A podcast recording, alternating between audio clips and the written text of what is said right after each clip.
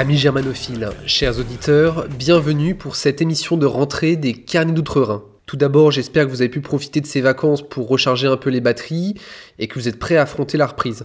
Rentrons sans plus attendre dans l'actualité brûlante avec les élections allemandes. Si Angela Merkel fait figure de grande favorite, on ignore encore le parti avec lequel elle s'alliera. Tandis que le SPD, les libéraux et les Verts se battent pour prétendre au poste, la gauche radicale et l'AFD espèrent incarner l'opposition. Les Allemands éliront donc indirectement le 24 septembre prochain, quelques mois après les Français et les Américains, leurs nouveaux dirigeants. Les élections fédérales, qui se tiennent tous les 4 ans outre-Rhin, revêtent cette année un caractère particulier. Brexit, élection de Trump, crise coréenne, l'Allemagne, de par son leadership européen, entend bien peser sur l'avenir du monde. Depuis le début de son troisième mandat en 2013, Angela Merkel est systématiquement donnée gagnante par les différents sondages et malgré des difficultés liées à la crise migratoire, sa popularité semble tenace. Son parti a d'ailleurs remporté toutes les élections régionales organisées cette année, parvenant même à ravir au SPD son bastion de Nordrhein-Westfalen. Si les commentateurs y voient les meilleurs augures pour la chancelière, candidate à un quatrième mandat, les élections du 24 septembre recèlent un enjeu crucial. Elles détermineront la couleur de l'alliance qui dirigera l'Allemagne dans les quatre années à venir. En effet, même avec une large victoire, il est improbable que l'Union chrétienne démocrate CDU d'Angela Merkel obtienne la majorité absolue. Depuis 1949, le parti majoritaire a toujours dû gouverner en formant une coalition avec un autre parti. De cette configuration à deux ou trois partis dépend généralement l'inflexion donnée à la politique de l'exécutif. De quoi motiver les principaux opposants à Angela Merkel à faire campagne. D'autant que la CDU, si son avance devait se révéler plus faible que prévu sur ses rivaux, pourrait bien être délogée du pouvoir par une alliance dont elle serait exclue. Quels sont donc ces candidats qui ambitionnent de détrôner Angela Merkel? À l'avant-poste, Martin Schulz, le social-démocrate qui rêve de créer la surprise. En 2013, le SPD a accepté de former une coalition de centre-gauche, centre-droit avec la CDU, renonçant à gouverner avec les Verts et le parti de gauche radical Die Linke, alors qu'une telle alliance de gauche aurait été arithmétiquement majoritaire. Ce choix marquant un virage centriste assumé, semble ne pas avoir profité au SPD au cours de la mandature qui s'achève. En effet, même s'il affichait des désaccords avec la CDU, le SPD n'a jamais rompu son alliance avec le parti de Madame Merkel, entretenant un flou quant à son positionnement et à sa détermination, déroutant une partie de l'électorat de gauche. Confronté aux difficultés d'un parti qui gouverne sans pouvoir profiter du bilan économique de la CDU, le SPD tente de mettre en avant quelques mesures comme l'introduction d'un salaire minimum en 2014 ou l'autorisation du mariage homosexuel au printemps dernier. Ce sont ces quelques mesures arrachées à une coalition dirigée d'une main de fer par la chancelière qui laissent espérer à Martin Schulz, la tête de liste du SPD, un regain de popularité auprès de l'électorat de gauche. Le SPD entend prouver qu'il n'a pas joué un rôle de sparring partner pendant 4 ans. Pour cela, il a décidé d'afficher un programme marqué à gauche, s'inspirant de la ligne suivie non sans succès par Jérémy Corbyn au Royaume-Uni. Droit de vote à 16 ans, maintien de la retraite à 67 ans, financement de l'assurance maladie à égalité entre salariés et employeurs, limitation de la flexibilité du travail. Martin Schulz assure vouloir mettre fin à la parenthèse libérale ouverte par son parti depuis l'époque de Gerhard Schröder au début des années 2000. Martin Schulz ne parvient cependant pas à se poser en favori.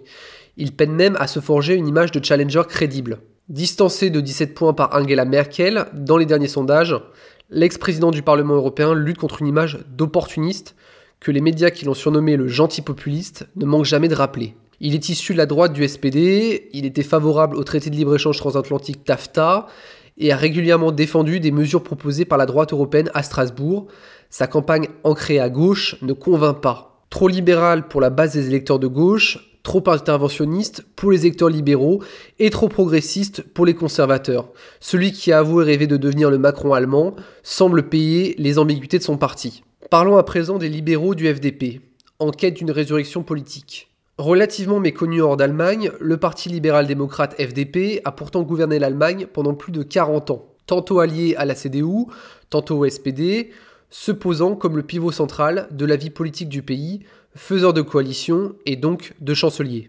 Brutalement évincé de la politique nationale en 2013, après une très lourde défaite, le FDP espère revenir en force et récupérer son rôle déterminant. Son candidat au poste de chancelier, Christian Lindner, a en tout cas décidé de jouer le trouble fait dans une élection qu'il ne veut pas croire jouer d'avance. En effet, s'il reste fidèle aux grandes lignes de son parti, que sont le libéralisme économique, le fédéralisme européen et le progressisme sociétal, Christian Lindner a jeté un pavé dans la mare début août dernier en se disant favorable à la levée des sanctions européennes contre la Russie. La sécurité et la prospérité de l'Europe dépendent notamment de nos relations avec Moscou, avait-il déclaré, déclenchant un concert de condamnation de la classe politique allemande, à l'exception du parti de gauche radical Die Linke. Quoi qu'il en soit, le FDP a le vent en poupe, crédité de plus de 10% d'intention de vote dans les derniers sondages. Le Parti libéral profite de l'espace libre laissé après le virage à gauche du SPD.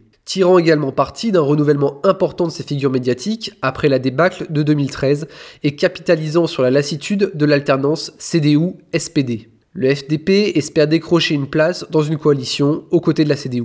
Après des performances électorales plus que satisfaisantes aux élections régionales du printemps 2017, le Parti libéral gouverne deux régions aux côtés du parti d'Angela Merkel et veut y voir un signe prometteur pour le 24 septembre prochain. Les autres partis, les Verts et Die Linke, deux outsiders qui entendent peser. Die Linke et le parti écologiste se ressemblent sur de nombreux points. Dénonçant les politiques d'austérité conduites par la CDU et le SPD depuis plusieurs années, opposé au TAFTA et favorable à une réorientation de la politique sociale européenne.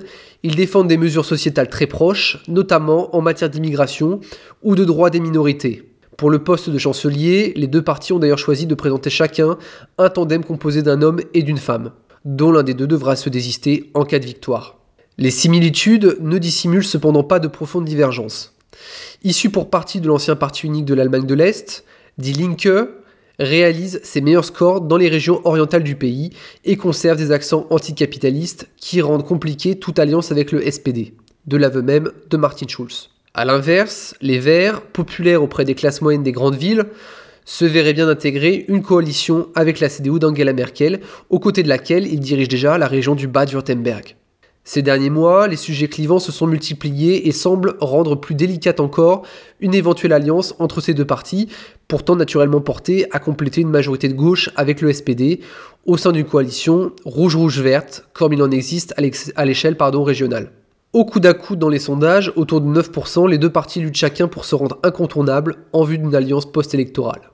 Passons à présent à l'AFD. L'alternative für Deutschland aborde ces élections avec moins de facilité qu'elle ne l'avait espéré. Les heures fastes, lorsque les instituts de sondage l'accréditaient de 15% d'intention de vote, sont derrière elle et la défaite des mouvements eurosceptiques français, néerlandais et autrichiens lors des dernières élections ont entamé une dynamique électorale qui semblait pourtant bien assise. Représenté par un tandem composé d'un homme et d'une femme peu connus du grand public, le parti compte toutefois son entrée, faire son entrée pardon, au Bundestag pour la première fois. Pour y parvenir, l'AFD a entamé un virage à droite très marqué au début de l'année 2017, poussant, vers la, poussant pardon, vers la sortie la charismatique dirigeante du mouvement, Frauke Petri, qui militait pour un recentrage des thèmes de campagne. Accusant son ancienne figure de proue d'être trop consensuelle, notamment sur les questions ethniques, l'aile droite du parti est ainsi parvenue à s'imposer, au prix de luttes internes largement relayées par la presse et dont l'image de l'AFD semble avoir souffert. Néanmoins, les militants de la jeune formation politique créée en 2013 veulent y croire et voient des signes prometteurs dans les succès obtenus par leur parti lors des élections régionales de ces dernières années.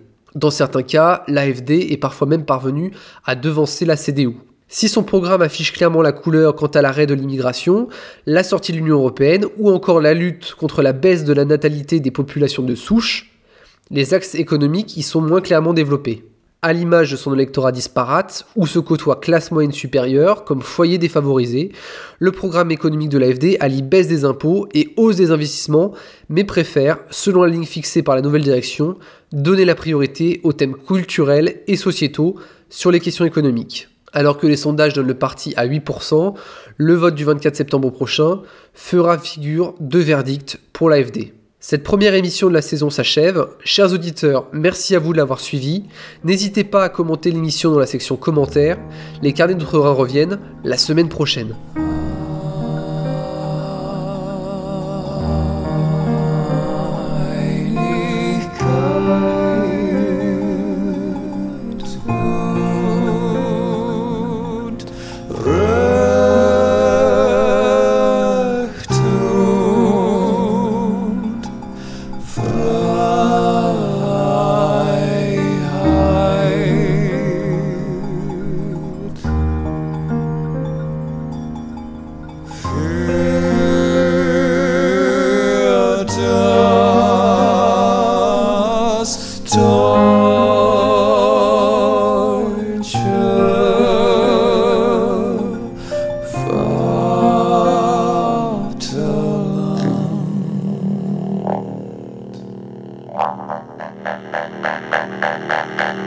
The